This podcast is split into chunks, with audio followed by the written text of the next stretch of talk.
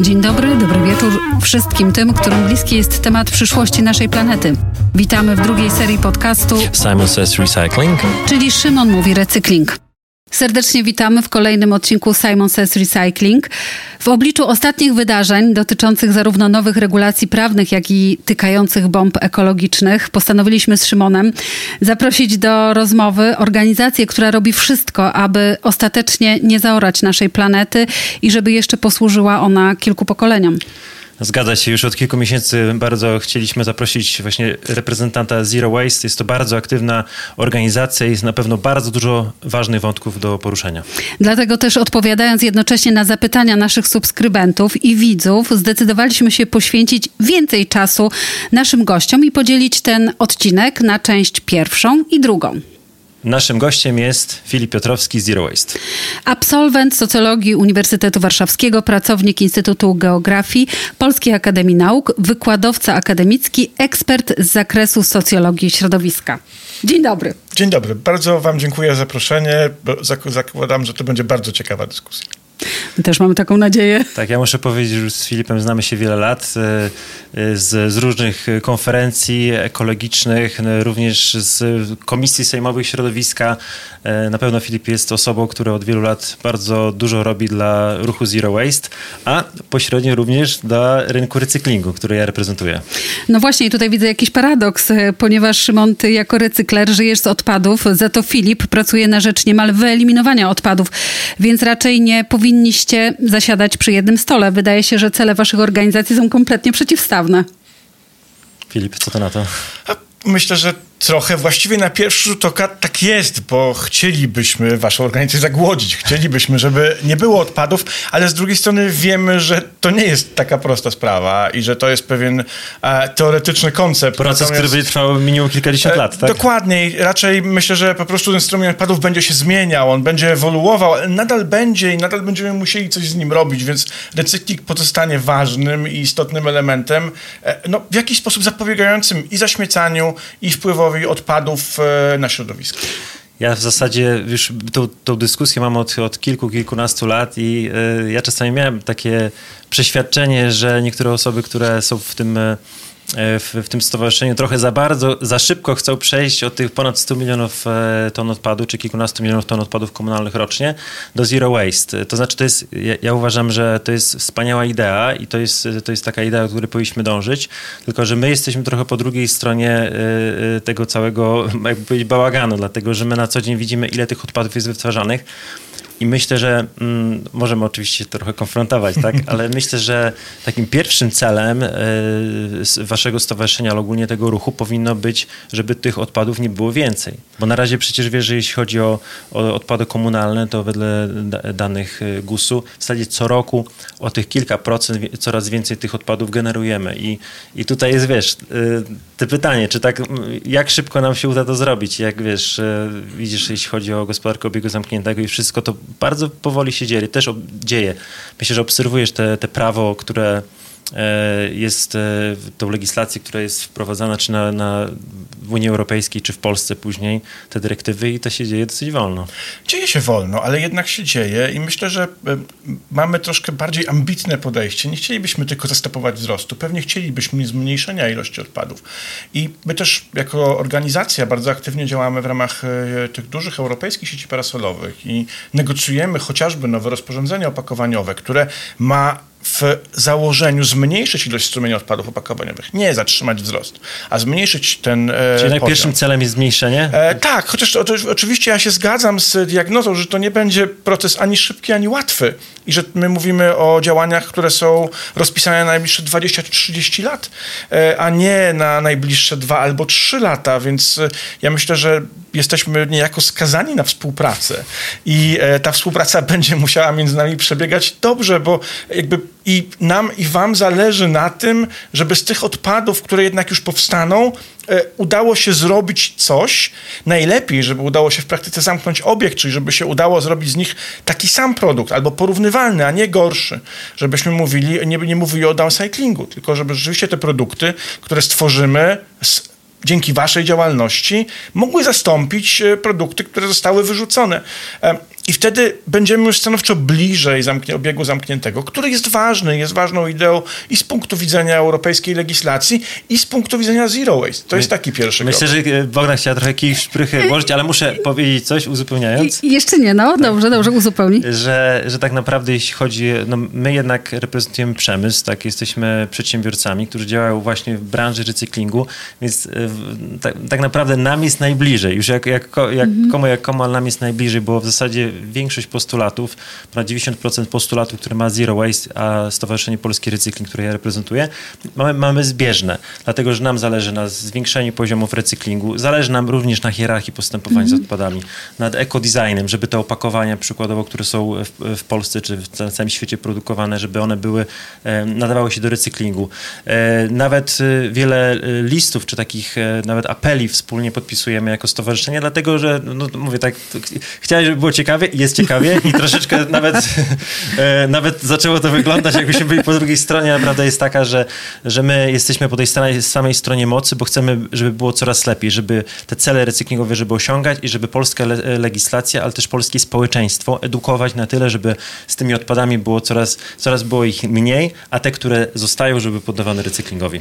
Krótko mówiąc, jest wam po prostu po drodze, jest wam razem po drodze, tylko ja mam e, takie pytanie, bo chciałabym e, wrócić do korzeni Zero Waste E, i zapytać Ciebie, Filip, co to tak naprawdę znaczy zero waste, ponieważ oglądają nas widzowie, którzy nie do końca też rozumieją jeszcze tę ideę, no bo zero waste, zero waste to znaczy zero śmieci. Czy to w ogóle jest możliwe? No jakie są korzenie zero waste? Jaka idea przyświeca zero waste? Ja myślę, że to takie rozumienie zero waste jako idei zero śmieci to jest chyba najczęściej popełniany błąd, mm. bo a, to jest takie podejście bardzo radykalne i oczywiście ja znam pewnie kilka osób, które e, chciałyby się zidentyfikować z ruchem tak pojmowanym, ale no, w praktyce to jest pewien e, raczej koncept idealny, do którego moglibyśmy chcieć dążyć. Natomiast, ale są osoby, e, które na YouTube wrzucają właśnie tak, że, że ktoś żyje w 100% zero waste.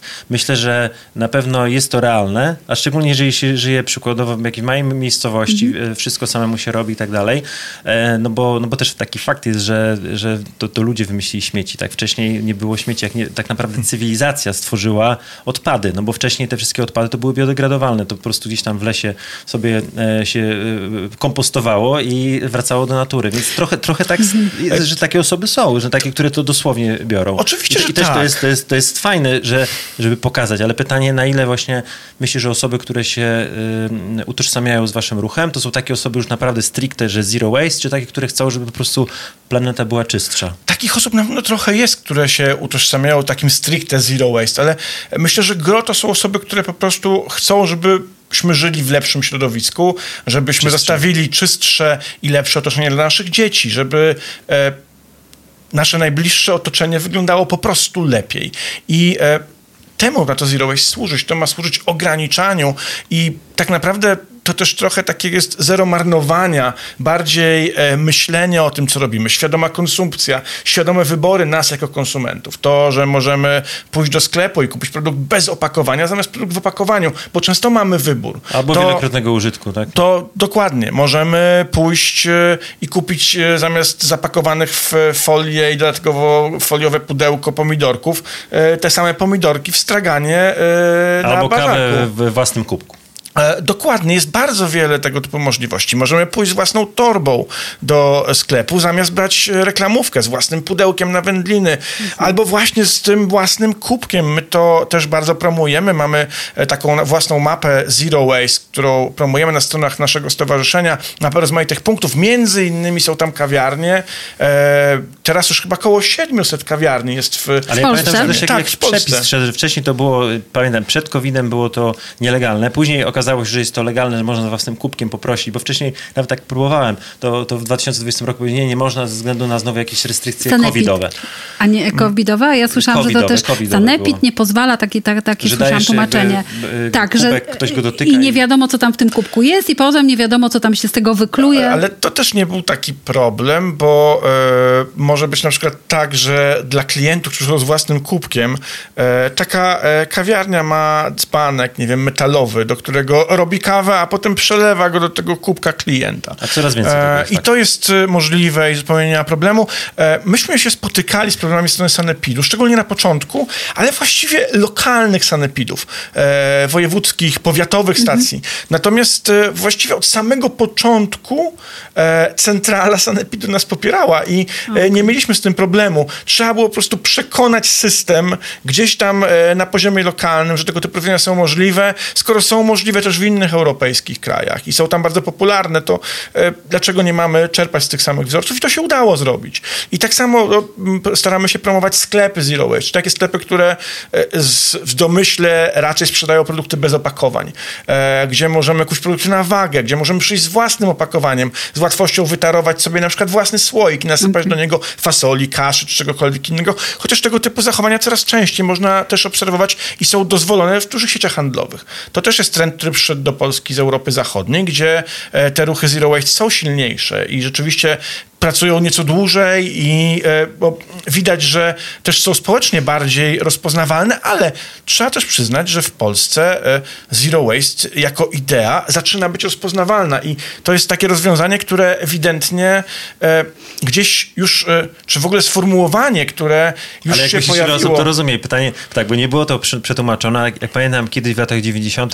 wszystkie bary i restauracje nazywały się tak po amerykańsku, e, jak ten kapitalizm do Polski wchodził i później mi to tak nie, czasami mi się podo- podobało, czasami mi to przeszkadzało. I, a później, że tak może gdzieś od 10 lat jest tak, że tak, e, nie wiem, tam łyżka i widelec, jakieś tam zakąska i coś, takie polskie nazwy. No jednak Zero Waste nie przetłumaczyliście tego, że to jest e, no zero, to jeszcze może być, czyli co, zero e, odpadów? Ja bym pewnie był bliżej idei zero marnowania e, niż zero odpadów, bo No zero bo nie każdy odpadów, w Polsce rozumie angielskie, to, to jest te waste, to, to, to zerowaste. ale myślę, że sama idea już jest zrozumiała, bo widać też po poparciu, czy po e, tym, jak bardzo popularne są na przykład nasze grupy w social mediach. A Bogdan, ty myślisz, że to jest problem, czy nie? Bo Ja- bo, ja myślę- bo, bo ja ja- zauważyłem, że na początku, jak, jak wzięliśmy ten podcast Simon Says Recycling, to osoby nie mogły, był, było sporo osób, które nie mogły zgooglować, bo po prostu nie znają języka angielskiego, może się uczyły niemieckiego w, w Ja myślę, że to, jest, że to jest ogromny problem, dlatego że ludzie, tak jak e, postrzegali recykling e, jako organizację, która zajmuje się e, tylko i wyłącznie nakrętkami, tak podejrzewam, że e, Zero Waste e, nie do końca im się kojarzy właśnie z niemarnowaniem. Na pewno jesteśmy w stanie sobie przetłumaczyć Zero Waste, ale co za tą ideą stoi? I teraz e, moim zdaniem takie podcasty jak ten e, powinny propagować tę ideę i tłumaczyć ludziom po kolei, jak mogą zadziałać, jak mogą zafunkcjonować w ramach swoich własnych społeczności, aby ograniczyć właśnie... I nie marnotrawić zasobów. Po pierwsze nie marnotrawić zasobów i ograniczyć ilość e, generowania, nie tylko marnotrawienia, ale też generowania właśnie odpadów.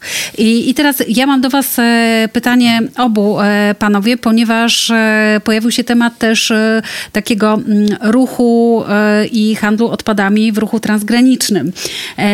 Pytanie, czy to jest problem? Czy ty możesz, Szymon, więcej powiedzieć na ten temat? Jak to wygląda? No bo różne takie mm, czarne scenariusze są przed nami roztaczane, włącznie z tym, że pojawiliśmy się w mediach jako e, Polska mm, odbiorca odpadów i trochę jesteśmy też medialnie straszeni, że jesteśmy dla innych krajów Europy takim trzecim światem odpadowym. Czy możesz więcej, Szymon, i ty, Filip, powiedzieć na ten Ja, temat? ja, mogę, ja mogę trochę historycznie po, po, poopowiadać o transgranicznym przemieszczaniu odpadów, bo niestety to był problem, który narastał, y, jak narastała konsumpcja, w, w, w zasadzie już tam od lat 70., 80. I y, ja pamiętam kiedyś, y, kilkanaście lat temu, jak rozmawiałem o, o Chinach, to, to zastanawiałem się, jeżeli te, y, co wraca do Chin w tych kontenerach, bo jeżeli wszystko było już z Chin od lat 90., jeszcze kiedyś u nas z Rosji, a później już z Chin, to się zastanawiam, co w tych kontenerach wraca do Chin, co Chińczycy od nas kupują. No i ktoś wpadł na świetny pomysł, żeby już właśnie od lat 90. i ze Stanów Zjednoczonych, i z Europy te wszystkie śmieci, śmieci opakowania, e, znaczy powiem śmieci, nawet nie, nie odpady, bo to nie przesortowane odpady, tylko po prostu śmieci, wysyłać z powrotem do Azji. I w, w, do 2018 roku e, 10, tysie- 10 milionów ton odpadów z tworzyw sztucznych, a 25 milionów ton makulatury było sprzedawane, wysyłane do Azji. I później co się okazało, że Chińczycy z tych odpadów oczywiście brali to co najlepsze, czyli przykładowo no niech będzie, że 50% to były surowce Mhm. wtórne dobre, to można było coś zrobić, a pozostałe nielegalnie utylizowali. Gdzieś tam to szło do rzek, z tych rzek później szło do Mhm. oceanów i się tworzyły gdzieś tam na Pacyfiku te, te wyspy, wyspy śmieci. Czyli ten transgraniczne przemieszczanie odpadów głównie dotyczyło Azji kiedyś i Afryki. I za chwilkę, jak będziemy rozmawiali o tych bombach ekologicznych, to chętnie właśnie zgooglowałem kilka takich ciekawostek bardzo smutnych odnośnie Afryki, bo tak jak te, te odpady komunalne jeździły do Chin, to później zaczęły jeździć do Wietnamu, do Malezji, do tych wszystkich e, krajów, które po prostu przyjmowały, czyli brały to co najlepsze, a, resz, a resztę niskim kosztem utylizowali. I co się później okazało, że e, zmienił się minister w, Chinach, który powiedział, słuchajcie, no rozwijamy się, e, Chi- Chiny, Chiny rosną, chcemy być cywilizacyjnie rozwiniętym krajem, e, a zwozimy, e, Chi- Chiny były śmietniskiem całego świata. I jak one to wstrzymały w 2018 ro- roku, to wszystkie odpady, które były w Stanach, które były w, w, w, Europie, w Polsce, które do tej pory jeździły do Chin, bo z Polski również dziesiątki tysięcy ton odpadów jeździło do Chin, zostały w Europie, zostały w Polsce. I co się później okazało, że znowu te rynki wypychały te, te odpady na takie rynki, które są najbardziej liberalne naj, i naj, naj, najniższe są koszty utylizacji odpadów. I stąd się wzięły w 2018 roku te pożary składowisk w Polsce, bo my nie mogliśmy przyjąć jako zakłady recyklingu tych, e, tych odpadów, bo one nie były dobrze przesortowane, to były po prostu, po prostu zmieszane odpady.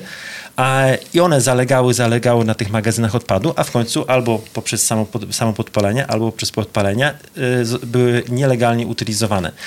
I y, ja uważam że rzeczywiście przez te, przez te kilka lat ten problem był bardzo poważny. Stąd y, my jako, jako branża, ale też żeby Zero Waste w tym uczestniczyło, żeby zahamować, żeby te odpady nie zaczęły zamiast do Chin jeździć wszystkie do Polski. No bo to, że my jako recyklerzy chcemy kupować surowce wtórne, a można powiedzieć, że jeżeli jest e, tir e, butelek PET, który e, w zeszłym roku kosztował 100 tysięcy złotych, a w, w tym roku kosztuje 30-40 tysięcy ton, z perspektywy legi, legislacyjnej, formalnej jest to odpad. Czyli jest wpisane w dokumentach, że jest to odpad. No ale to jest to odpad, za, za, za którego recykler płaci 50-100 tysięcy złotych. To jest tak naprawdę surowiec wtórny, który jeszcze musi być po prostu przetworzony na, e, najpierw na przemiał, później na granulat, żeby z powrotem zrobić z tego recycling, kolejny raz zrobić butelkę i tak dalej.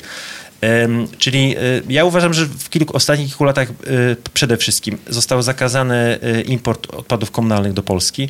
Nie można importować odpadów do, do spalarni. Można tylko i wyłącznie importować do recyklingu.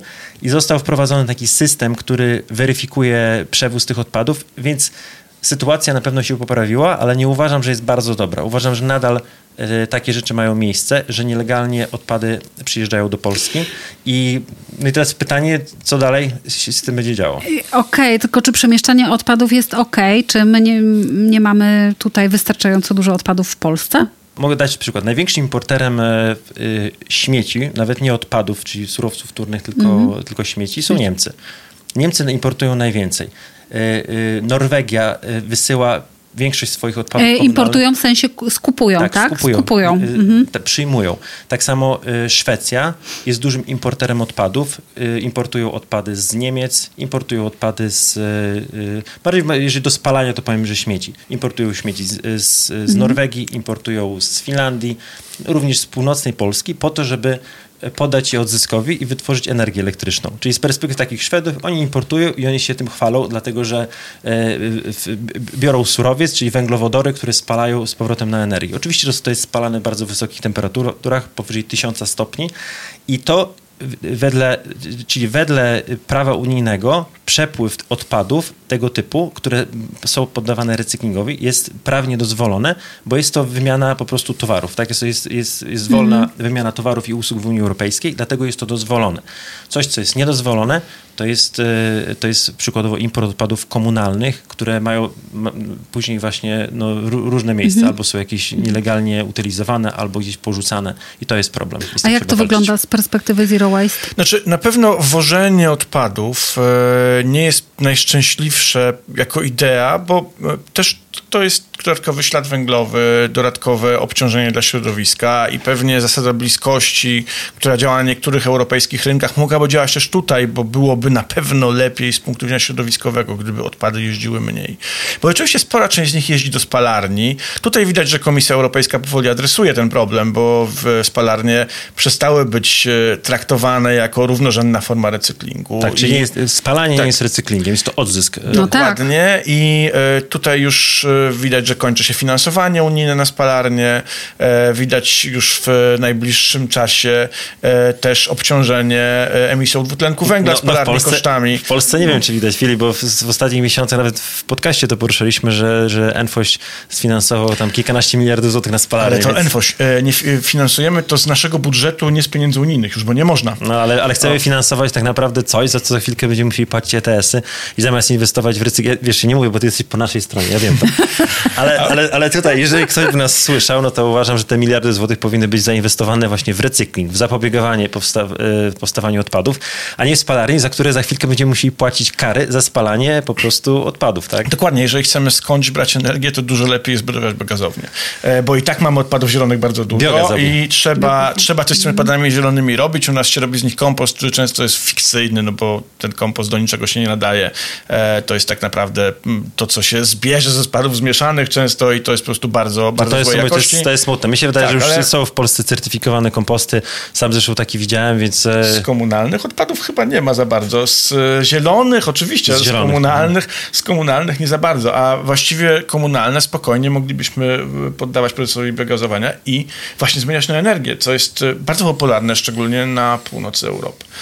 Więc oczywiście, że tak, że, że jakby ten proces finansowania i budowy w Polsce spalarni jest nieporozumieniem z punktu widzenia e, i e, interesów narodowych, i z punktu widzenia, czyli po prostu marnowaniem publicznych pieniędzy, i z punktu widzenia zgodności polskiej polityki z polityką Unii Europejskiej, bo widać, że e, wspólnota wycofuje się z tej metody radzenia sobie z odpadami. Czyli jak więc wszyscy zamykają spalarnie, my je budujemy. Ale to, ale to, nie, tak... ale to nie był temat na, na dzisiejszy podcast. Więc... To jest, trochę tak jak... to jest temat jak najbardziej, dlatego że y, dla mnie ja, słuchajcie, jak 99% naszych widzów, ja cały czas widzę paradoks, który mnie męczy osobiście, e, bo paradoks polega na tym, że e, cały czas e, czytamy właśnie o spalarniach, z drugiej strony ja widzę, że nie Ale ma śmieci. Bogna, Rozmawiamy tak, o tym, że wy nie macie surowca jako recyklerzy. Bo taniej jest, znaczy problem jest jakby, zaczyna się gdzie, dużo wcześniej. Problem brak ropu, się to, ale to na brak ropu. to brak, brak ropu na pewno jest problemem, ale problemem jest też jakość selektywnej zbiórki w Polsce. No jesteśmy, żyjemy w kraju, w którym 60% odpadów zbiera się w czarnym worku, tak, jako odpady zmieszane i to jest problem, bo e, recykling byłby dużo łatwiejszy, gdybyśmy mieli e, selektywną tak. zbiórkę. I to jest potężny problem. To rzeczywiście może pomóc ROB, bo ROB będzie pewnie jakimś lewarem zmuszającym samorządy do tego, żeby selektywna zbiórka była lepsza. Natomiast e, jeśli nie poprawimy tego, to będziemy mieli potężny problem ze strumieniem odpadów zmieszanych, z których jakość odzyskiwanego materiału jest dużo gorsza, więc i recykling jest e, dużo mniej korzystny. Natomiast e, gdzieś te zmiany muszą e, się pojawiać, bo w systemach, które hmm, są nieco bardziej okrzepłe i w systemach, które, czy w miastach, które na przykład bardzo poproszę dobrze sprawdzają... Poproszę konkret. Okej, okay, konkret. Pracuję w, przy okazji moich zajęć bardziej uczelnianych też w małym labie w, przy Uniwersytecie w Maastricht. I Maastricht teraz wysyła, ile dobrze pamiętam, tam ciągle do spalenia 20% swoich odpadów, już chyba nie całe nawet, 20%, no tyle, że tam jest fenomenalna jakość selektywnej zbiórki, ale mm. ona jest wymuszana na mieszkańcach wysokimi karami. E, I Czyli to, nie, nie segregujesz odpady, kara. E, tak, I mandat. to e, za pierwszą, tak za, za, za, pierwszą pomyłkę jest około 200 euro, za drugą już 700. Mało kto się myli drugi raz, mimo że jest to studenckie miasto, że, no że jest duża zmienność mieszkańców, bo to jest rzeczywiście miasto akademickie, E, to problem właściwie nie istnieje. Selektywna zbiórka jest bardzo dobrej jakości i te instalacje wszystkie działają świetnie. Czyli e, robi się dobrej jakości kompost z odpadów komunalnych, bo można i można je kompostować swobodnie, bo właśnie one są, nie, nie mają w, w specjalnie zanieczyszczeń. E, I to samo dotyczy wszystkich pozostałych frakcji. I tak naprawdę problem spalania rozwiąże dobrej jakości selektywna zbiórka. Do której ale... potrzeba rozszerzonej odpowiedzialności producenta. Tak, i, i niestety też aktywnej e, pracy samorządów, które będą musiały wymagać tego od mieszkańców. I edukacji. Przede wszystkim świadomości, przede wszystkim świadomości tego, w jaki sposób cały system działa. Ale, ale Bogna, jeszcze wracając do tego, bo się zapytałeś o te spalarnie, bo problem jest taki, że z perspektywy oczywiście branży recyklingu spalarnie no, nie są e, preferowane, dlatego że to jest strata surowcowa, no ale tak. z perspektywy samorządów, wiesz, że dla samo, wielu samorządów spalarnie to jest po prostu zbawienie, dlatego że nie mają gdzie składować no tak. odpadów.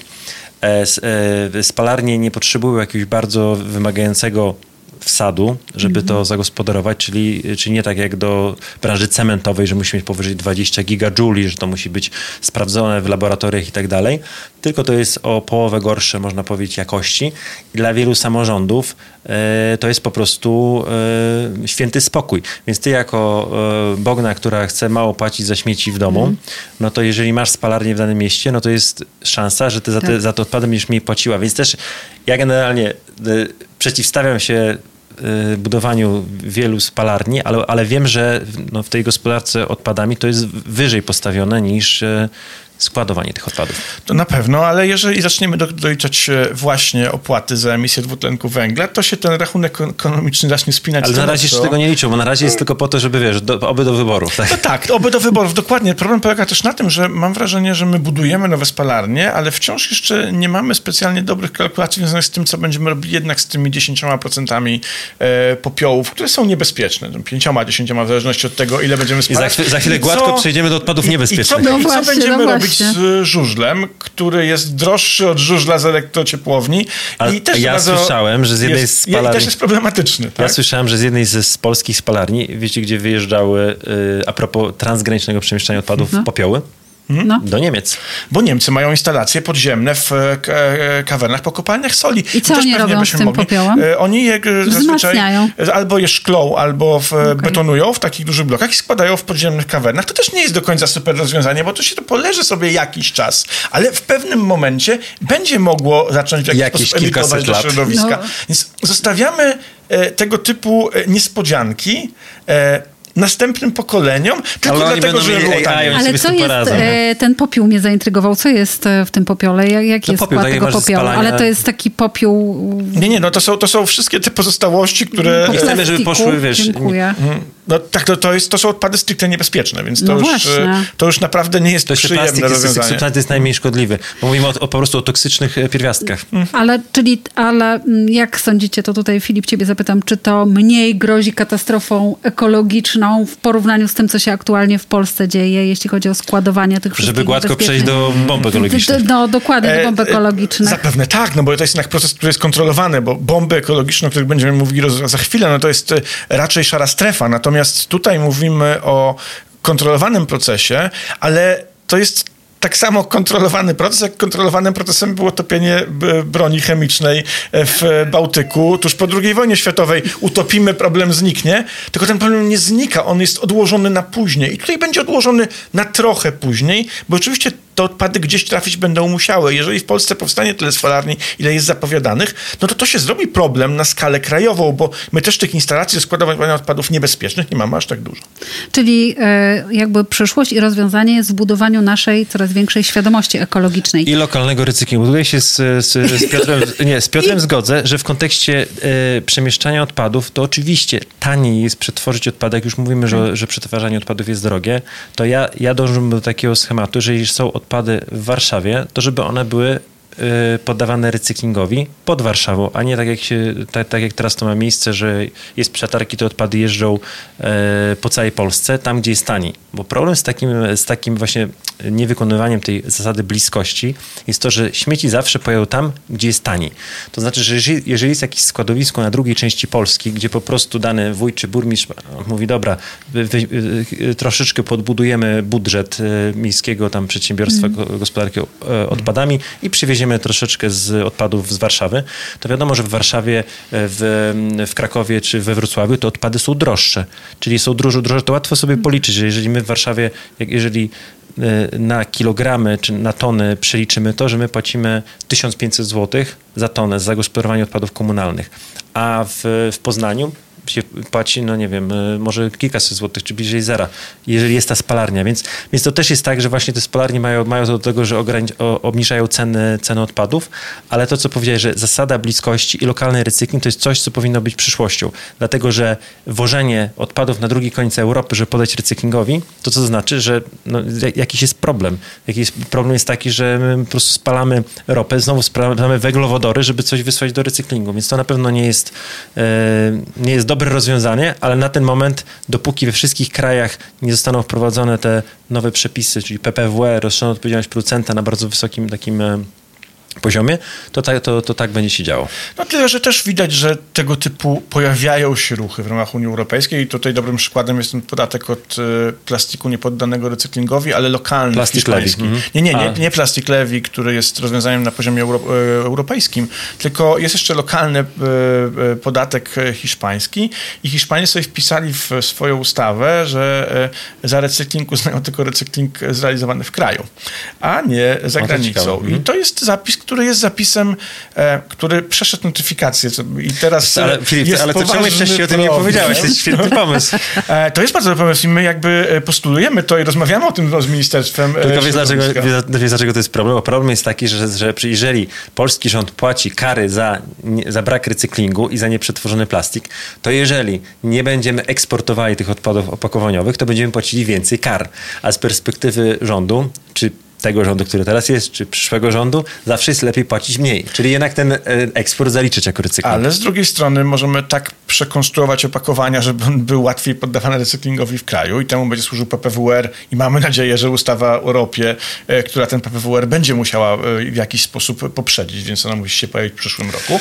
No. Natomiast tutaj jakby też my postulujemy od lat, żeby plastik lewi płacony, płacony był przez przemysł, bo właściwie dlaczego Skarb Państwa ma ponosić Popieram. koszty tego, że przemysł wprowadza na rynek opakowania, Czyli ty które jako są Filip Piotrowski, trudne. czemu musisz płacić za to, że nie ma recyklingu, dlatego że Dokładnie. rząd nie wprowadza ROP od kilku lat? Dokładnie i to, to, jest, to jest rzeczywiście skandal i to e, powinno być od samego początku płacone przez e, przedsiębiorców wprowadzających opakowania na rynek. E, jak to zresztą dzieje się w części europejskich krajów, bo Komisja Europejska pozostawiła w tej kwestii wolną rękę krajom członkowskim. To polski rząd hojnie e, postanowił te pieniądze z kieszeni podatnika wypłacać, żeby nie obciążać nimi przemysłu. No tak, w końcu tam dlaczego. dwa miliardy w tą czy w tamtą to jest mała kwota. Drodzy panowie, rozmawiamy sobie tutaj tak bardzo teoretycznie, rozmawiamy też o legislacji, rozmawiamy o tym, co mogłoby być wprowadzone, a ja tymczasem naprawdę bardzo poważnie boję się o to, co się dzieje teraz, e, ponieważ e, naprawdę grozi nam katastrofa ekologiczna i to nie jest e, coś zakopanego gdzieś w kopalniach albo takie dywagacje na temat tego, że za 100 lat może gdzieś tam coś wybuchnie albo Tylko coś dziś. Tak, tylko historia się dzieje dziś i według Onetu na terenie całej Polski znajduje się prawie 500 nielegalnych składowisk toksycznych odpadów. Na kilku z nich w plastikowych, tysiąclitrowych pojemnikach, tak zwanych mauzerach, znajdują się odpady z produkcji trotylu w nitrochemie, czyli tak zwane wody czerwone i wody żółte. Pierwsze takie składowisko namierzyła i opisała Gazeta Wyborcza. Było to składowisko z niebezpiecznymi odpadami w Jasieńcu w województwie mazowieckim. Kolejne ujawnili dziennikarze TVN24. Cały czas to wszystko podaje za Onetem. W piątek 28 lipca w tekście Afera odpadowa, jak podwarszawska wieś usiadła na bombie z odpadów, Onet opisał historię nielegalnego składowiska toksycznych odpadów w Nowym Prażmowie, także w województwie mazowieckim. Na prywatnej posesji zalega tam aż 2000 ton łatwopalnych odpadów. Część z nich pochodzi z zakładów Nitrochem. Substancje, które zgromadzili tam przestępcy, dziś są ścigani przez prokuraturę, są tak toksyczne, że zniszczyły asfalt na drodze, a podczas badania biegłego stopiła się jego rękawiczka. To jest dramat. W tym samym czasie kolejne nielegalne składowisko opisali dziennikarze Radia Z i TVN w Rojkowie niedaleko Warszawy. W lipcu zapłonęło podobne składowisko pod Zieloną Gó- Górą. Chmura toksycznego dymu przez kilka dni unosiła się nad miastem, zanim dziesiątki strażaków nie ugasiły pożaru. Szkody dla środowiska są gigantyczne. W tym przypadku, tak jak w przypadku każdego z nielegalnych składowisk, władze od lat przerzucały się odpowiedzialnością zamiast rozwiązać problem. Filip Szymon, jak to teraz posprzątać? Hmm, to jest dobre pytanie, bo rzeczywiście problem nie jest problemem ostatniego roku czy dwóch. To jest problem, który w Polsce narastał ostatnich lat 20, 30. Albo 100, bo mówimy e... też o II wojnie światowej. No tak, ale nawet mówiąc o tych, o tych, e, o tych składowiskach nielegalnych, które mm, zlokalizowane są na lądzie, no są głównie czy przywiezione w latach tam, nie wiem, 2000 mhm. albo jeszcze nawet 90. i nawet to, czym teraz się chwali Ministerstwo Klimatu, że w jakiś tam sposób uszczelniliśmy ten system i mniej nielegalnych, nielegalnych odpadów trafia do Polski z zagranicy, to dalej nie jest do końca rozwiązanie tematu, bo e, już bardzo wiele trafiło. E, jakby na pewno e, trzeba ten system dalej uszczelniać, bo e, na pewno jest ciągle tak, że może się pojawić e, właśnie oszust, przedsiębiorca, który udaje, że ma instalację tak. do przekształcania e, czy do e, recyklingu odpadów niebezpiecznych albo do przechowywania odpadów niebezpiecznych i on zgłasza się do firmy, która te odpady ma jako... Pokazuje dokumenty, że ma, że ma dokumenty, mhm. ma, ma w, I one trafiają potem gdzieś właśnie do jakiejś hali składane. To jest mechanizm, który my znamy z rozmaitych europejskich krajów, bardzo typowy, na przykład dla południa Włoch i zachowań mafijnych. Tam szacuje się, że we Włoszech połowa odpadów niebezpiecznych z północy trafiała na południe i znikała gdzieś w wyrobiskach, żwirowniach mm. albo po prostu na polach, mm. gdzie, które były dzierżawione, nich głęboką dziurę, wrzucano beczki, zakopywano, a potem sadzono tam dalej marchewkę. Więc y, to jest problem. To jest problem, który, który generalnie... Ba bardziej te oliwki, no ale to, to jest niepocieszające. Akurat zajmowałem się badaniami też w kampanii między innymi. Widziałem całkiem spore obszary marchewki Pól skażonej. Marchewko, marchewkowe pola. tak, ska skażonej, bardzo bardzo mocno, która leżała i nie bardzo wiadomo było, co z nią zrobić. Akurat ta marchewka to jest coś, co zapamiętałem całkiem jeszcze, choć oczywiście może to być też gaj pomarańczowy, a oliwki to nie za długo rosną, więc musi być coś, co rośnie szybko. Mhm. E, natomiast e, ja myślę, że w, no, w Polsce mechanizm jest bardzo podobny i on jest taki quasi mafijny, bo to jest też no, bardzo dobry interes. Bierzemy ciężkie pieniądze za odbiór tych odpadów, które e, potem zakupujemy mhm. gdzieś, porzucamy, zostawiamy właśnie w hali i tak dalej. I to jest coś, co na pewno trzeba będzie jakoś zaadresować w prawie. O to jesteśmy spokojni. O pieniądzach też bym tutaj coś dodał, bo to jest bardzo istotne. No właśnie, no to aspekt, dodaj, tak, tak, dodaj o pieniądzach. E, zagospodarowanie, to sprawdzam w zasadzie przed podcastem, bo ja na co dzień mm. się zajmuję y, przetwórstwem odpadów opakowaniowych, nie odpadów toksycznych, ale sprawdziłem, jakie są stawki. I przykładowo, jeżeli ktoś ma do zagospodarowania tylko 2-3 tony, czyli 2-3 takie mauzery odpadów y, niebezpiecznych, to koszt legalnego zagospodarowania tego to może być 15 do 30 tysięcy złotych. Czyli jeżeli to jest mniej toksyczne, to 15-20 tysięcy, tak nawet 30 tysięcy złotych. Więc to, co powiedział Filip, wydaje mi się, że problem tkwi w tym, że część nieuczciwych przedsiębiorców myśli sobie, dobra, 30 tysięcy złotych mam zapłacić za te trzy beczki, to lepiej po prostu e, zawie, zawieźć to do jakiegoś rolnika, do jakiejś stodoły, postawić, powiedzieć, że odbiorę w przyszłym roku. No i tak co roku jakaś oszczędność jest. Więc moim zdaniem też jest, też jest spowodowane tym, że jeżeli, że musimy namierzyć, kto wytwarza odpady niebezpieczne, po prostu poprzez BDO, bazę danych odpadowych w jakiś inny sposób, że była weryfikacja i w tym momencie, jeżeli mamy ten zakład, o którym wspomniałeś, pomimo, że to jest zakład e, e, Skarbu Państwa i że oni wytwarzają rocznie ileś tam set czy tysięcy ton tego typu odpadów, to później Główny Inspektor Ochrony Środowiska powinien weryfikować to, co się z nimi stało. Po prostu wchodzi audyt i sprawdza, gdzie to wysłaliście i później są weryfikowane te zakłady. Czy to nie jest zakład typu pośrednik, mm. a później jedzie to gdzieś do jakiejś, e, jakiegoś magazynu i sobie tam e, czeka, a nikt, nie, nikt nie, nie podda tego recyklingu no, recyklingowej, w zasadzie no, utylizacji, bo jeśli chodzi o odpady toksyczne, mówimy o utylizacji. Tyle, że wtedy myślę, że taka weryfikacja musiała przebiegać na poziomie europejskim, bo, e, bo, jeśli wprowadzimy weryfikację tylko na poziomie krajowym, to momentalnie pojawią się firmy, które będą wystawiały zaświadczenia, że mają taką instalację w Czechach, w Niemczech, e, we Włoszech, no albo tak, ale to musimy mieć notyfikację, musimy mieć notyfikację, ale właśnie o to, problem jest z tym, że to są firmy, mówimy o oszustach, nie mówimy o, o firmach działających w gospodarce odpadami, ty, y, działających w branży gospodarki, ale nie są firmy z gospodarki, to są po prostu oszuści, którzy wykorzystują e, łamanie przepisów e, do, do korzyści majątkowych. To mówimy o tym. Jasne i trzeba znaleźć winnych, y, trzeba przeprowadzić legalne procesy, trzeba ich ukarać y, i wy teraz mówicie panowie o profilaktyce, tylko ja pytam, co teraz z tym zrobić, jak teraz rozwiązać ten problem? Czy macie na to jakiś pomysł, czy w waszych organizacjach rozmawiacie o tym, bo ja po prostu się tego panicznie boję. I to, to nie jest takie, wiecie, na wyrost panika, tylko to są na faktycznie Na pewno to, co się bomby. dzieje w polityce teraz, to znaczy, że przepychanie się czyja to jest wina, jeżeli to jest, to jest po prostu wina wszystkich tak naprawdę No e, odpowiedzialność zbiorowa. A, a przepychań, przepychanki polityczne, nie wiem, ty Filip e, prawdopodobnie byłeś w zeszłym tygodniu na tej Komisji Środowiska, e, to możesz mi powiedzieć, tak, co tam się działo, no ale z tego, co, co słyszałem, to raczej była... Bo, tak, byłem na tej komisji i przyznam, że był to bardzo, było to bardzo przykre doświadczenie, jakby z, z racji obowiązków. psychologia. Ja jestem na wszystkich komisjach samego środowiska właściwie. Natomiast e, tak naprawdę ta komisja to była potężna polityczna awantura, e, w której o zgrozo najmniej liczył się głos ekspertów, czyli Straży Pożarnej. To była komisja dotycząca pożaru w Zielonej Górze, sensu stricte, ale to też jakby tematyka była szersza, było pytanie, co dalej i właściwie zamiast dyskutować właśnie o rozwiązaniu, To się zamiast kłócił, czyja to dyskutować, jest wina, tak? to wszyscy zwalali na siebie winę, obarczali się tym, która Czyli to nie partia... ma żadnego jakiegoś Która partia de facto pomogła, tak, która, która znowu zliberalizowała prawa, jeśli chodzi o przywóz, która gdzieś czymś z kolei to prawo e, bardziej stworzyła A restrykcyjnie. to musi być coś ponad podziałami. Trochę te- teraz jak jest, e, jeśli chodzi o nie, niektóre kwestie ukraińskie, rzeczywiście widać, że wszystkie partie polityczne mówią podobnym głosem. I myślę, że tak powinno być, że jeśli chodzi o kwestie bezpieczeństwa, to, po, to partie polityczne powinny mówić jednym głosem.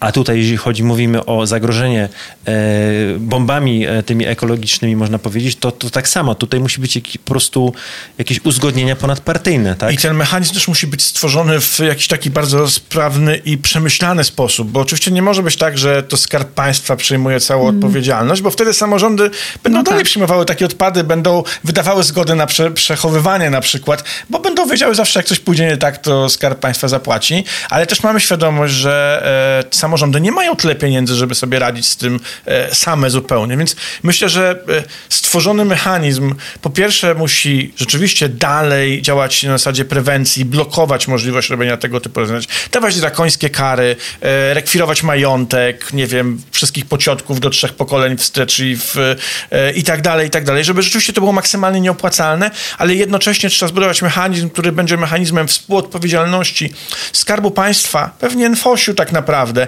i samorządów, tak skonstruowany, jeśli chodzi o udziały finansowe obu stron, żeby wszyscy byli zainteresowani tym, żeby tego typu e, bo nielegalne składowiska nie powstawały nowe, ale jednocześnie, żeby była szybka ścieżka do likwidowania tych, No które właśnie. są. Ale kto ma Bo- zapłacić? No. no właśnie, to musi być moim zdaniem współpłacone przez samorządy i przez e, NFOŚ. Bo jeżeli stawimy to tylko w rękach NFOŚ-u, to ja jakby idę o zakład. Narodowy Fundusz Ochrony Tak. Środowiska, bo nie każdy musi znać. To e, właśnie, Tak, tak, tak. To, to idę o zakład, że wtedy po prostu kontrola w samorządach będzie dużo słabsza, bo jeśli samorząd będzie wiedział, że oto wydajemy zgodę na przechowywanie czegoś, bo czasami te składowiska były stworzone zgodnie z prawem. Na zasadzie samorząd wydawał jakąś zgodę. To nie zawsze jest tak, że one są, to jest po prostu porzucane gdzieś w lesie, w stodole i tak dalej.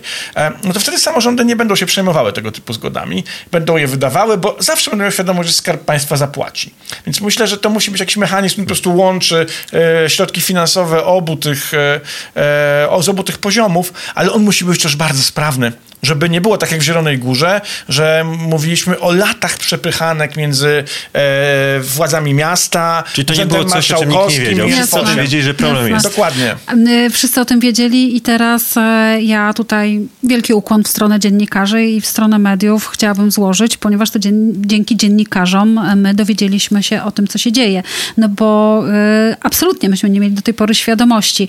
I jest jeszcze jedna rzecz, bo tutaj jeśli chodzi o Polskę, to jest jeszcze drugi temat, który mnie bardzo martwi, a geneza tego zmartwienia jest bardzo prosta. Parę miesięcy temu zadzwoniłam do Simona, że moja znajoma na Helu ma do sprzedania działkę. I sobie zaczęliśmy rozmawiać. Na Helu ma moja koleżanka działkę, bo tam buduje, wiesz, apartamenty i co ty o tym sądzisz? I Simon mówi do mnie, ja nie miałam kompletnie świadomości tego, co się dzieje wokół Helu. Simon mówi, coś ty, absolutnie e, z Helu e, Można albo jeździć uciekać, na, jeździć na urlop, ale nie, nie kupować jeździć sobie na urlop, nie kupować nieruchomości, nie wiadomo, co się będzie działo e, dalej, bo się okazało, e, czego ja nie wiedziałam, że cały e, Półwysep Helski, w ogóle Bałtyk, również też chociażby Bol- Bornholm, który uwielbiam, Jest bardzo zanieczyszczony. jest bardzo zanieczyszczony pozostałościami po II wojnie światowej. Simon, jak to, jak to wygląda? Bo Tak, ja ty, tutaj, to ty mnie Tak, ja sobie uświadomiłeś. rozpisałem, rozpisałem taką małą ściągawkę, ale rzeczywiście ta sytuacja. Ja już w zasadzie od kilku, kilkunastu lat e, słyszałem o tym problemie. E, pierwszym razem, jak usłyszałem, to byłem zszokowany wręcz, że to nie mówimy o tym, że tam kilka beczek, tylko to mówimy o, o czymś, co się wydarzyło po prostu po 1945 roku, po, po zakończeniu II wojny światowej. Czyli, trzy, czyli jeśli chodzi o Bałtyk, 300 tysięcy ton niewybuchów z I i II wojny światowej. 300 tysięcy ton niewybuchów e, e, jest na dnie Bałtyku. Zatopiono 50 tysięcy ton broni chemicznej i pół miliona ton, ton broni konwencjonalnej. I, e, I, znaczna część tych właśnie toksycznych substancji jest właśnie zlokalizowanych koło półwyspu. I wiadomo, że jeżeli to, jest, to było w jakichś e, metalowych pojemnikach, no to jeżeli już minęło 80 lat, to te pojemniki się rozszczelniają i te substancje niebezpieczne wychodzą na, e, zanieczyszczają wodę, zanieczyszczają morze. Plus jeszcze okręty podwodne. Tak. Ze zgromadzonymi beczkami, z, z beczkami, pojemnikami, z bronią chemiczną. Mm. E, I to, to wszystko, to tak naprawdę grozi nam gigantyczna katastrofa. E, więc tutaj pytanie do was też, panowie. Odpowiedzialność. Teraz kto ma za to posprzątać? I tutaj jest, to jest pytanie tak, jak dla nas, tak jeśli chodzi o tego typu organizacje, jakie my, no to my nie mamy na tyle władzy, żeby ten no tak. jedynie możemy... Ale jesteśmy w podcaście, jeżeli, w którym możemy o tym porozmawiać. Możemy ten, ten problem na, nagłaśniać. Na pewno z naszej perspektywy najgorsze jest to zagrożenie dla ludzi i zagrożenie dla środowiska. Mhm. E, są dane mówiące o tym, że dorsz, że populacja dorsza w Bałtyku wymiera, w związku z tymi substancjami, które już się po prostu tam e, e, wydzielają. E, nie wiem, czy jeśli chodzi o wasze stowarzyszenie, były jakiekolwiek działania w, w, związane właśnie z Bałtykiem, jeśli chodzi o... Znaczy, sensu stricte nie, ale rzeczywiście wydaje mi się, że tutaj to jest kwestia głównie odpowiedzialności, bo to jest świetny przykład na to, co się dzieje, jeśli my stosujemy tę metodę psychologii, bo to topienie i broni... Znaczy to topiły tak, wojska radzieckie, które... Ale to było działanie legalne. Jakby na zasadzie takie zupełnie, bo też to samo czyniono z odpadami w innych krajach, zauważcie, nie wiem, topiono odpady komunalne w Stanach, na przykład w oceanie tak. i to była standardowa procedura, wysyłano barkę, chlub, wszystko trafiało no do tak, oceanu, i, e, znikało. Armia radziecka, ja no. czytałem, że armia radziecka miała to gdzieś tam pod Bornholm wysyłać, ale później stwierdzili, że to po co pchać pod Bornholm, jak można to koło półwyspu wy, wyrzucić. Albo po prostu jakiś statek, jeden czy drugi zatonął, e, pozostałości Stuttgarta, Stuttgarta 40 hektarów dna morza na wiele lat i tak dalej. Po prostu dużo rzeczy, broń chemiczna to jeszcze mam zanotowane, e, po prostu duża znaczna część po prostu nie, nie, niedaleko w morze, tylko oby bliżej. No i później... To i mówię, to jest, to jest odpowiedzialność za coś, co zrobiliśmy kiedyś właściwie legalnie, w świetle prawa. E, I nagle proszę, mamy problem, tak? Bo tych minęło kilkadziesiąt lat i pojawiło, pojawił się problem. To jest ten problem, którym staramy się rozmawiać teraz, jeśli chodzi o odpady przywiezione dużo później do Polski i składowane gdzieś na mniej lub bardziej legalnych składowiskach. A tylko sprzed kilkudziesięciu lat, który jest dużo gorszy już teraz, bo rzeczywiście no, Bałtyk już jest w trakcie katastrofy ekologicznej. To już nie jest tak, że ona nam grozi, ona już trwa. I e, to jest coś, co, e, co trzeba będzie w jakiś sposób zaadresować. Ja myślę, że to też jest działanie, które mm, jest działaniem zdecydowanie... E, przekraczającym możliwości jednego kraju i że to jest pewnie... Nawet finansowo. Tak, że to jest pewnie no. idealny przykład na e, działanie, które powinno oprzeć się jakiś mechanizm Solidarności Europejskiej. No bo w końcu, nie okłamujmy się, Bałtyk jest właściwie europejskim morzem, tak, poza niewyjątki, nie, niewielkim wyjątkiem Rosji. Mm -hmm. e, jest morzem Unii Europejskiej, właściwie wewnętrznym morzem Unii Europejskiej i e, no, aż się prosiłoby, żeby, żeby w tej kwestii zadziałały jakieś unijne mechanizmy, żeby rzeczywiście pojawił pojawił się kompleksowy projekt czyszczenia Bałtyku z tych pozostałości, bo e, bez tego e, to morze, które znamy, będzie które martwe. lubimy, będzie martwe za nie kilkadziesiąt lat, ale być może nawet za kilka. Za kilka. E, jak sądzicie panowie, jaki jest mechanizm? Ponieważ e, no, II wojna światowa e, skończyła się 80 lat temu, prawda? W związku z tym to tam już leży od 80 lat. Jaki jest mechanizm? Czy myśmy o tym nie wiedzieli, nie pamiętali? Czy celowo to było kompletnie znaczy, odpowiedzialność, z tego co wiemy, spoczywała na na Związku Radzieckim. Czyli generalnie jeśli chodzi o nawet te statki inne, nieradzieckie, które tam zatonęły, czy łodzie podwodne, czy te nie wybuchy, no to no teraz tylko pytanie, w jaki sposób teraz od przykładowo Rosji wyegzekwować e, w, jeszcze w obecnej sytuacji, gdzie mamy to samo, tylko że 80 lat później, bo te, też, też trzeba mówić o katastrofach ekologicznych, które się dzieją po drugiej stronie naszej granicy. E, nawet wysadzenie tej elektrowni wodnej spowodowało olbrzymią katastrofę ekologiczną. Wiem, że też znaczna część rzek w, w, Ukrainie jest, jest też zanieczyszczona, czy zanieczyszczona, a te rzeki niektóre spływają też do naszych rzek. Więc tutaj mówimy, że to są koncepcyjnie, no nie chcę, żeby już tam wszystkich pogrążyć, ale, tak, ale to jest naprawdę, jesteśmy... Mm, ja to się dziwię, że nie, kilka dni temu mieliśmy rozmowę z Joanną z e, Zero Waste, i, czyli twoją koleżanką i rozmawialiśmy o tym, że... Mm, że dla dwóch czy dla czterech procent Polaków sprawy ekologii, ochrony środowiska są istotne, czy sprawy klimatu, to a co 90, ponad 90% ludzi takiego podchodzi do tego, jakby ten temat w ogóle nie istniał. A prawda jest taka, że my jesteśmy częścią środowiska. Jeżeli my to środowisko zanieczyszczamy, to naprawdę w pewnym momencie dochodzimy do takiego, do takiego um, stanu, że nie jesteśmy w nim stanie funkcjonować. Widzimy, co się jest... dzieje w Grecji, widzimy, co się mhm. dzieje na południu, widzimy, co się dzieje z klimatem, e, a, a nadal znaczna część e, ludzi twierdzi, że problemu nie ma. A czy może brak możliwości wejścia do wody w Bałtyku zauważał, bo y, jednak sporo Polaków no, to może jeździ nadal i to będzie pewien problem. No tyle, że y, ja, myślę, też, że... ja też jeżdżę, natomiast tak jak wracając do tego, co powiedziałaś, to moim zdaniem dużo, duży, dużym ryzykiem jest kupowanie nieruchomości, gdzie 5 kilometrów dalej jest jakieś tam rozszczelnienie odpadów toksycznych. To, to prawda. To w, w ogóle... Tylko zazwyczaj ludzie się o takim czymś dowiadują po fakcie. Tak? No, Jeżeli ta no plama tak, będzie będzie, zbliży się do plaży i nagle ludzie powiedzą, a, a, czemu nikt o tym nie mówił? Ja no, myślę, a to nie, że nikt nie mówi, jest... tylko że nikt tego nie chce słuchać. No. no. właśnie ja w tym kierunku zmierzam, że czemu nikt o tym nie mówił, nikt nie chce słuchać, a może to jest pomysł na kolejne rozdanie polityczne. Nie, bo temat, temat w ogóle to nie jest tak, że tematu nie było. On jakby był znany, ale rzeczywiście był raczej dyskutowany wśród ekspertów. No bo ja rozmowy na ten temat, no pamiętam sprzed kilkunastu lat. Tak. No ale ja to, się czuję trochę oszukana to nie, to nie tak naprawdę, tak, no bo że... ja do tego Bałtyku jednak wchodzę e, i to no, jeszcze ale, od ale, strony ale, Zatoki. Ale sama przeczytałaś te dane tak. z, z, Financial tak, Times, tak, tak, z, tak. z Onetu.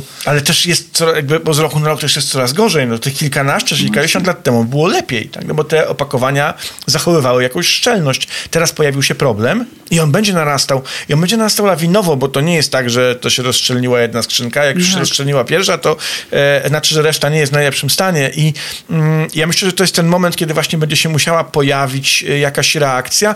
Tyle, że myślę, że to nie będzie reakcja na poziomie krajowym. Znaczy, e, wydaje mi się, że po prostu wszystkie kraje Unii Europejskiej z obszaru Morza Bałtyckiego powinny wystąpić do Komisji Europejskiej o e, jakieś wspólne rozwiązanie. Znaczy... A ja uważam, że Polska powinna ponieść kaganek oświaty i to Polska powinna zacząć najgłośniej krzyczeć, bo najwięcej jednak tego jest... Ale zdecydowanie tak, nas. bo ktoś krzyczeć musi. No. To, to nie jest tak, że bez tego krzyczenia to się uda zrobić. My po prostu powinniśmy mieć wspólne stanowisko e, z pozostałymi krajami regionu i bardzo głośno krzyczeć, że trzeba zrobić to już. A przestać się przepychać o kamienie. Tak, bo, bo za pięć lat mm. będzie za późno.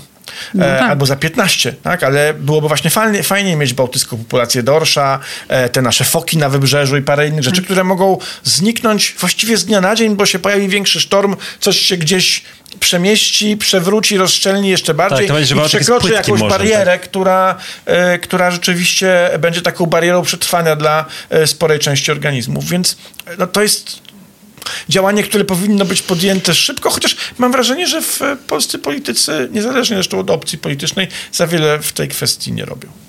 No to zbliżają się wybory. Może Simon w końcu nasza idea o tym, żeby przejrzeć programy i zobaczyć właśnie te luki, kto w ogóle jest w stanie odpowiedzieć na to nasze zapotrzebowanie, no tutaj będzie miało sens. Myślę, że to jest dobre pytanie. Teraz patrzę w obiektyw, mam nadzieję, że jacyś politycy będą nas słuchali również, czy, czy samorządowi, czy, czy rządowi. Natomiast rzeczywiście problem jest e, olbrzymi i uważam, że należałoby dodać do debaty publicznej przed wy wyborami w Polsce kwest kwestie ekologii. E, może, nie, może mało osób jest e, ekspercko z tym związanych, ale z drugiej strony, tak jak rozmawialiśmy jakiś czas temu, Bogna, że to nawet nie chodzi o samą ekologię, tylko chodzi o kwestię bezpieczeństwa. Dokładnie, o bezpieczeństwo nasze i, chodzi. I zdrowia. Tak? No bo jeżeli mówimy o tym, że, że jakaś tam łódź podwodna jest i coś to rozszczelnia i to jest kwestia ekologiczna, ale za chwilkę to jest kwestia e, promieniowania, e, różnych e, innych substancji, które mają wpływ na zdrowie człowieka i nagle mówimy o już totalnie już czymś, co interesuje wszyscy, bo Tak. służba zdrowia polska tak już interesuje e, wszystkich. Panowie, e, obaj jesteście właśnie tutaj, e, Simon jest z branży recyklingu, zero waste, e, a ja też wrócę tutaj na ziemię, do tego, co tu i teraz my możemy dzisiaj zrobić. I korzystając z tego, Filip, że jesteś z nami, to chciałam się ciebie zapytać, e, co my dziś możemy zrobić, żeby faktycznie funkcjonować zero waste, czyli mniej odpadów. Marnujmy mniej, bądźmy świadomym Co to konsumentem. znaczy? Konkret. Bądźmy świadomym konsumentem. Konkret. E, chodźmy z własnymi torbami. Chodźmy z Raz. własnym kubkiem. Dwa. E, chodźmy z własnymi pudełkami na wędliny. Ale też na przykład bardzo dobrze działa na zmniejszanie ilości odpadów planowanie zakupów i planowanie posiłków. Planujmy sobie posiłki na kilka dni i nie kupujmy zbędnych produktów, Tym- bo ty- w Polsce marnuje się e, miliony ton żywności i to jest potężny problem. Żywność będzie drożała, więc prawdopodobnie będziemy marnować jej mniej, ale jednak mimo wszystko teraz marnujemy jej za dużo. Więc planujmy. Starajmy się planować, starajmy się przewidywać, wybierajmy te produkty, które albo są bez opakowań, a mają opakowania, które są łatwiejsze do recyklingu, choć opcje bezopakowaniowe są zawsze lepsze. Chodźmy z własnymi opakowaniami. Szukajmy sklepów, w których możemy nasypać sobie te produkty, których potrzebujemy do własnych słoików, własnych tak jak było toreb kiedyś, I tak, tak? dalej. Dokładnie. Zanim E, weszły opakowania. Nasi dziadkowie świetnie znają te rozwiązania. Nie ale tylko dziadkowie, rodzice też noszenie obiadów w menażkach, Dokładnie. Oni- słoiki. Tak. I to przecież nie, to nie zawsze musi być... wielorazowego użytku. No. Tak. Słoik spokojnie może wielorazowego użytku. Opakowania Tylko, na że żywność na miastach się wynos. kojarzy, że ktoś jest słoikiem, tak? ale opakowania- Ale może teraz powinno być znowu to cool, tak? Że Ale jest, jestem zauważcie, słoikiem, że tak? ustawa Single Use Plastic e, zakłada dostępność dla konsumentów e, w punktach handlowych, w, w e, kawiarniach, restauracjach, pudełek na wynos, na żywność też wielokrotnego użytku. To jest coś, co się pojawi. To może nie będą menażki, ale to będą jakieś rozwiązania, które będziemy mogli wrzucić potem spokojnie do zmywarki i wykorzystać po raz kolejny, przychodząc z własnym pudełkiem, nie płacąc tej złotówki za pudełko na wynos. Więc e, myślmy, po prostu starajmy się ograniczać, starajmy się być świadomym konsumentem, starajmy się marnować mniej. To naprawdę nie jest skomplikowane i nie wymaga też wielkich... podcast takiego, wiesz, jakiegoś pozy- pozytywnego wymiaru No dostał. właśnie, no właśnie ja Filip, chciałam w bardzo ten dziękuję. sposób, drodzy, właśnie chciałam w ten sposób zakończyć, Bo żebyśmy mieli... myślałem, że z takimi smutnymi minami skończymy, No a tak. tutaj nagle Te- taki Szczególnie, że nas widać i te, te właśnie te Piękne. nasze minorowe nastroje. Zainspirowałeś mnie Nas- tym planowaniem, dlatego Mhm. że na spontanie często robimy zakupy, no bo to wpadnie w oko, to I za wpadnie dużo w oko. jedzenia I za dużo Tak. jedzenia i potem marnujemy. A jak sobie Za dużo zaplanujemy... ubrań, za dużo jedzenia.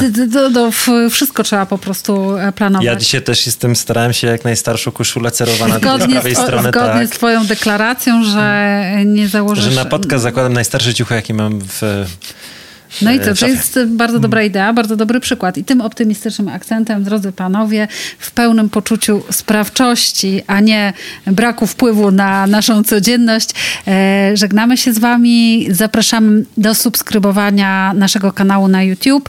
E, oczywiście zapraszamy do profilu Simon Says Recycling na Instagramie i Facebooku. Filip, bardzo dziękujemy za to spotkanie. Dzięki, że chciało ci się do nas pofatygować. Jesteśmy na Saskiej Kępie, czyli w twoim sąsiedztwie. Tak. I mam nadzieję, że dobrze spędziłeś z nami czas.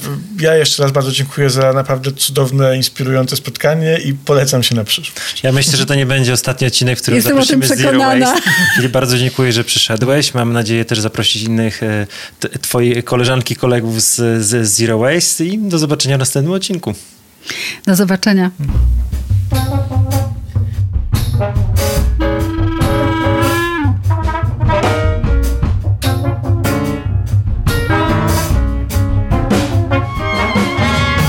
Simon Says Recycling. Czyli Szymon mówi recykling.